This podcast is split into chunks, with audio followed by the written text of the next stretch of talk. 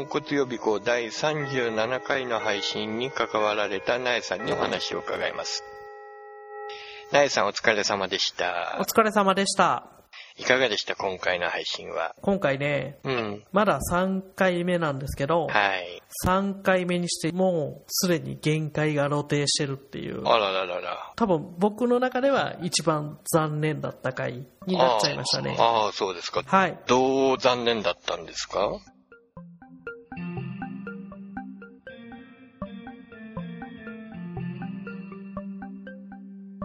いっかいめはまあまあみんなが盛り上げてくれて、うん、でにかいめは時間がない時間がないって言いながらも、うん、全部話を書き出してなんとかつなげた、はい、でさんかいめは時間がまあまあそれなりにあってちょっと色気が出て、うん、あんまり何も決めずに切り出しだけしてやってみようと思って、ほほで切り出すとこだけ決めようと思って、また例によって例のごとく通勤時間で丸々にしゅうかんあの回を聞き続けたわけですね、はいはい、配信用に。で聞いてるとあのなんかね面白かったんですよ、妙にその回が、うんうんうんうん、僕の中であの前半部分の新社屋に入れなかった話、はい、ティーケー の話、はい、その後のさやか様の勝利への道、はい、で小高くんにはフィベさんと黒司会師匠っていうので、はい、あ、これもうそのまま全部流したらいけんじゃ ね, ねっていうぐらいの内容だったんですね、うん、濃かったですよね。そうそうそうそうで、それがあったんで最初はもう ティーケー の話はいいかなと思いながらだったんですけど、そこを削ると iTunes の話ができなくなって Perfume の話ができないなというのに気づいて、おまあ ティーケー は入れよう、 Perfume の話がしたいから、うん、で前半の入れなかった話も僕もあのそういう入るのに苦労した話とか結構あるから、まあまあこれはみんなが喋りやすいよね、そこも入れよう、やっぱり勝利への道は外せないよね、うんうん、小高くも外せないよね、もうこんだけ切り出してデータセンターに入れなかった話と Perfume の話ができたらもういいやと思って、もうそこで実は作業をやめちゃったんですね、はいはい、で本番当日を迎えて、うん、切り出したファイルの合計時間がさんじゅっぷん超えてたんですよ、あれって、はあ、そうトータル時間がね、はい、でいちじかんはんの番組でしょ、うん、であの最初と最後にグダグダしてたんで、まあ余裕でつなげるよねと思ったら全然つなげられなかったっていうのでちょっと一番出来が悪いかなと、うん、結構ねあの後でもう一回聞いて泣きそうになったんですけど、喋ってない時間が多いんですよね、話が止まってるっていう、うん、やっぱり一人喋りでそれやるともう放送事故ですからね要するに言葉がうまくブリッジがうまくつながらなかったっていうことですか？そうそうそうそう。で、やっぱりその切り出して単品単品のネタはまあまあまあいけてたんですけど、それをどうつないでいくかっていうのをあんまり考えてなかった、そこは実は大事なんだなっていうのにさんかいめにしてようやく気づきました。スムーズじゃなかったと思うんですよ、ぶち切って次々次ってやっちゃったんで。ああ、そっかそっか。それこそ業界用語でブリッジって言うんだろうけど、その話題と話題のつなぎ目ですよね。そうなんですよね。その次のファイルに行くための導入が少ないとか、喋、うんうん、り尽くしてないのにもうなんとなくまだあるのに喋ることがないような雰囲気になって急いで次に行ってしまう、うんうん、で流してる間にタイムラインがようやく追いついてきて、うん、流し終わってからまた戻ったりとかしてたんで、うん、ちょっとそこがいまいちだったなっていうのが。なるほどね、うん、うんうん。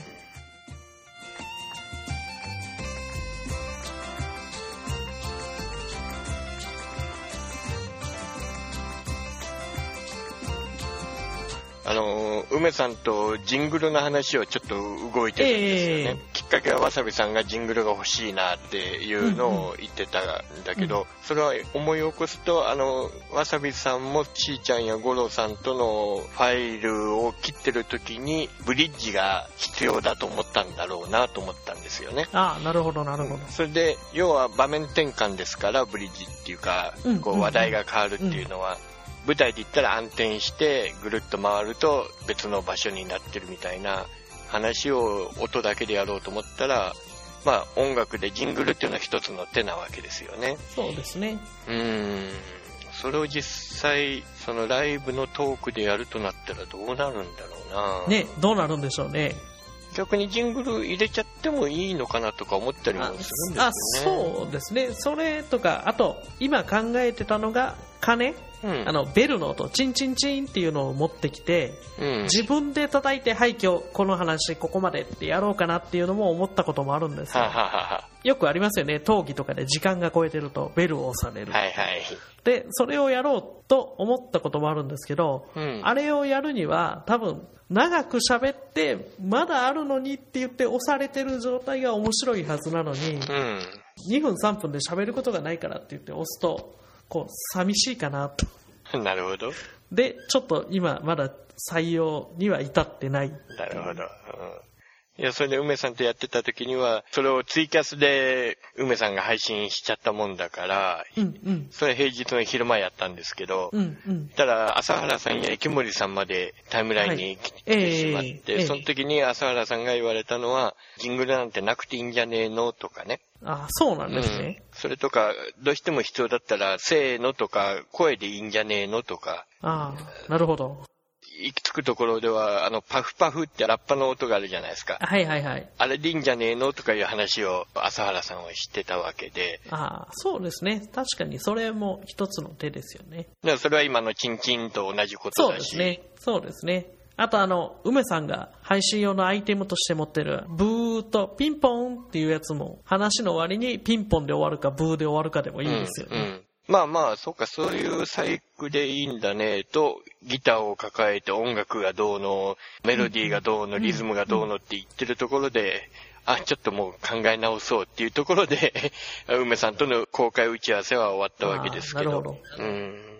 まあ何かそうジングル的な場面転換的なきっかけを考えればできるのかもしれないですね。そうですね、うん、それは多分何か必要だな。言葉で紡ぐにしてもそういう音に頼るにしても何かあった方が多分スムーズにつなげられるっていうのがさんかいめにしてようやく分かったところです。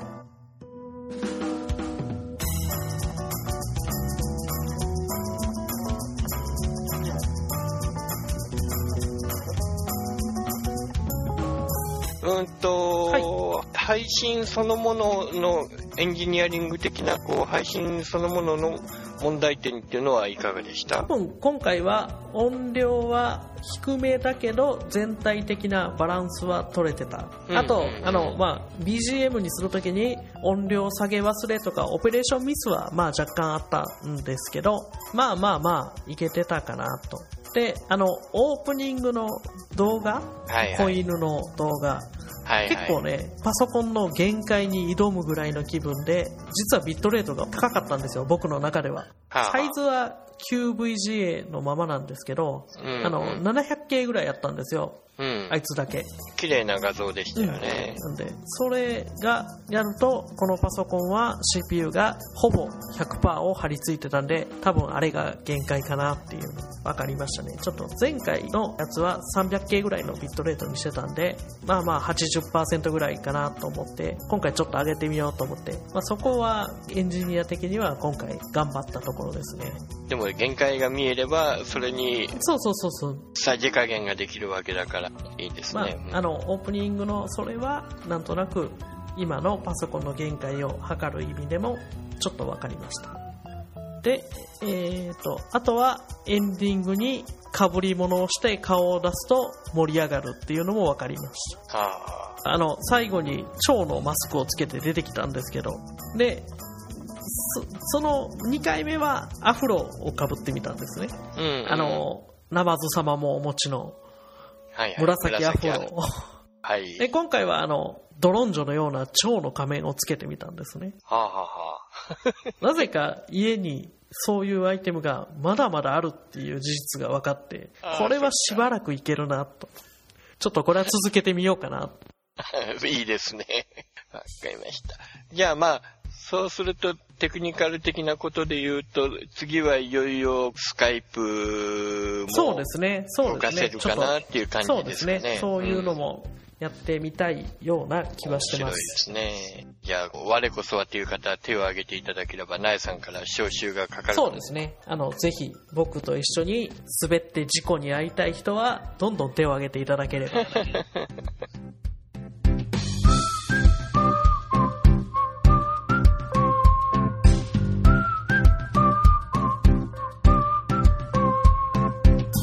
わさびさんのメール紹介を後半の方でやってましたよね。そうですね。そうですね。ええ。で、それでなえさんは自分のちんさやとの馴れ初めを答えてましたよね。ええ、あれがね、どんな意味合いでわさびさんは送ったのかなと思って、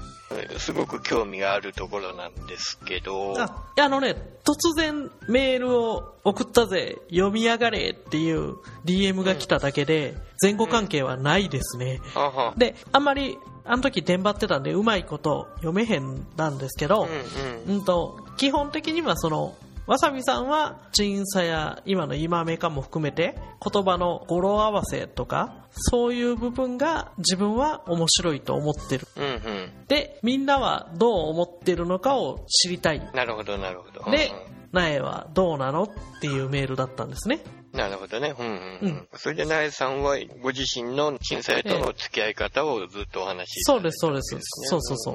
うん、どっちかいうと僕は面白いとか面白くないよりも先に陳さんがやるなら絶対に聞こうっていうとこから入ってたんで、まあまあ、あ、あの途中でさやかさんの圧倒的な面白さに気づいて、あ、この番組はすごいなという風になったんですけど、だからそういう意味ではその何が面白かったからハマったとかではなく、ちょっと他の人とは違うのかなって思いました。で、その話をあれ、えっと、関西のオフ会の時にそういう話を国王と女王にしたことがあるんですね。ああ、ムチゴロウさんとテフマニさん、肉田女王に、はいはいはい、にした時に国王は YouTube でたまたま見かけたさやか様があまりにも美しすぎたんでネットでいっぱいググったらちんさやまでちんさやに行き着いてそっからハマったっていう話をされてて、肉田女王は若いしあんまり関係性ないよねっていう話をして、うん、彼女は iTunes の、うんえーと、ポッドキャストをいろいろ探してた時に、えーと、帰省ラッシュがひよこのアイコンで可愛かったから登録してみた。で、その隣にそれが好きならこれもおすすめみたいな感じでちんさやが出てきたから入れてみたっていう超偶然な感じだったんで、こう、あ、その時に人によって全然違うなっていうのが。そうですね、うん、うん多分もともとあの ピーディーエー が好きな人っていうのはなんとなく匂いというか空気でわかるけど、そうじゃない人があの番組を聞いてるっていうのが僕にはあまり理解ができなくって、そのさやかさんから来ましたっていう人がすごい不思議で、うん、なるほど、で、あ、そういう人もいっぱい、まあもちろんいっぱいいるからああいう風に成立してるんでしょうけど、もともとあのちんさやの電脳系始まった時ってやっぱりさやか様の方が有名人だったんで、うんうん、あの昔のラジオ番組のリスナーさんのメールがほとんどだって、徐々にこうちんさんも好きっていう風にそこが変わってって、今のなんですかふたりの絶妙な落としどころのない掛け合いになるまでっていうのを楽しむのが電脳系だと思うんですね。で、それを得てリターンズになって、その掛け合いに参加するのがリターンズですよね。そうですね、はい、っていうのがあって、あ、そうやって作られてるのが分かるのがすごいなっていう、そういう風に思える番組って多分なかなかないと思うんですよ。うんうんうん、そこはすごいなと思って、そういうのをわさびさんのメールを見てちょっとリターンズが終わった時に思ってた気持ちをちょっと思い出しました、うんうんうん、なるほどね、うん、わさびさんのメールで言うとリスナー層も多様性があるみたいなことが書いてありましたね。そうそうそう、そうですね、うん、でちょっとあの時はタイムラインをあまり拾えてなかったんですけど、やっぱりみんなそれぞれ動機とかは違うっていうのはよく分かりましたね、うんうんうんうん、逆に予備校の講師って ピーディーエー がとか パーム がって言ってるの僕だけですよね、きっと。ああ、そうなりますかね。ね、今の陣容だとそうですよね。なんで、あ、それがすごいなと、逆に少数派みたいな気分になりましたね、うん、僕の中では多数派の気持ちなのになるほど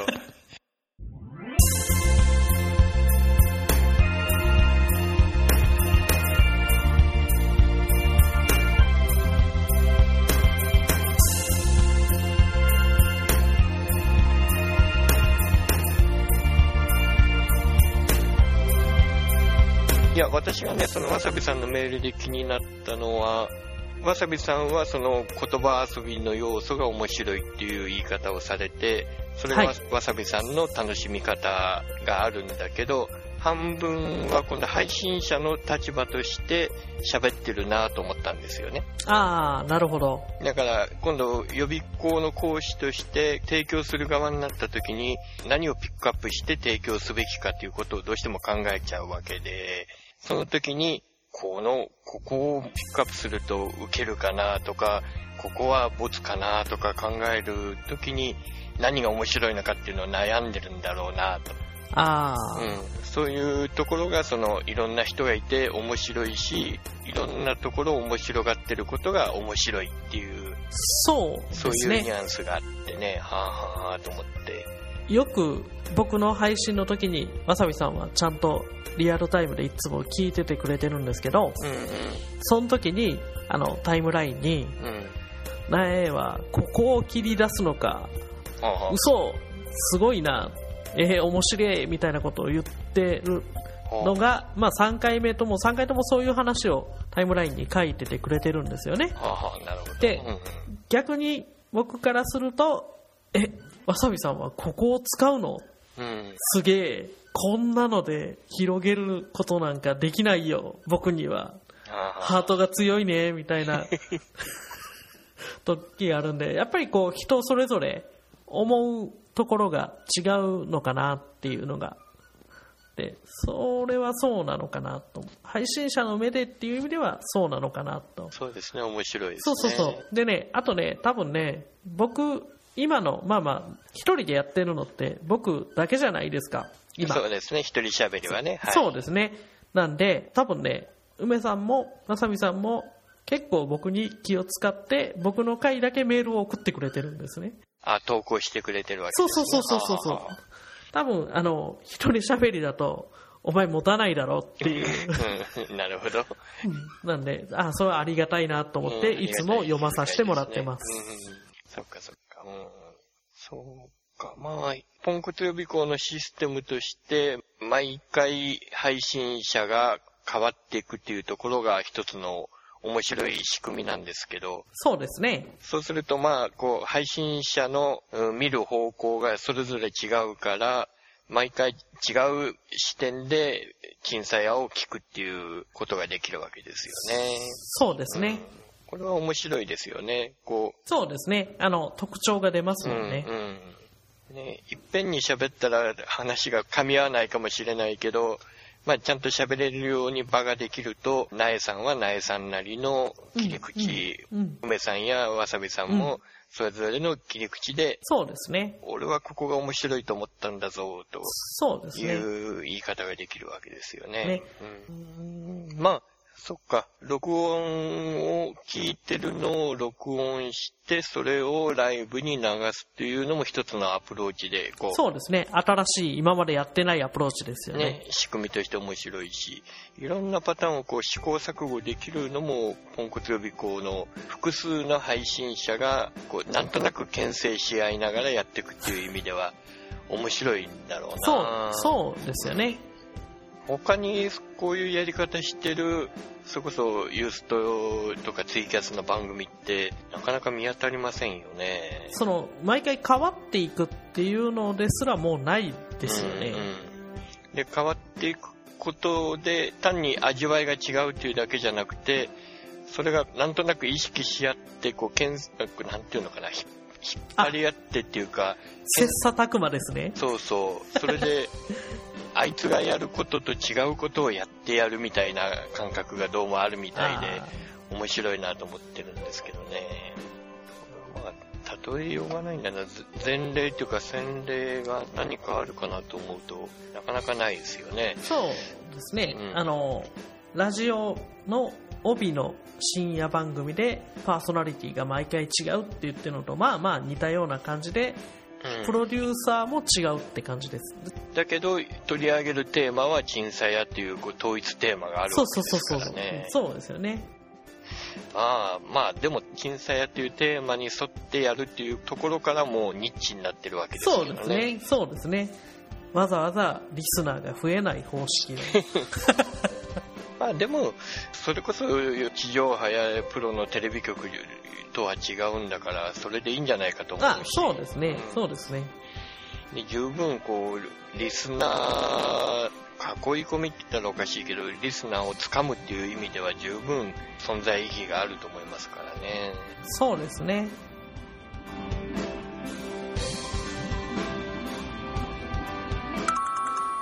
番組の途中ですが、ポンコツ予備校からのお知らせです。じゃあ僕ナイキー。またしてもポンコツ予備校の告知にやってきたよ。じゅういちがつじゅうしちにちの土曜日の夜くらいに特別な講義があるらしいよ。時間とかはわからないからネットでチェックするといいよ。ワイワイワイワイみんなで賑やかにやるらしいよ。ナイキーも夢の国から見るからみんなも見るといいよ。またね。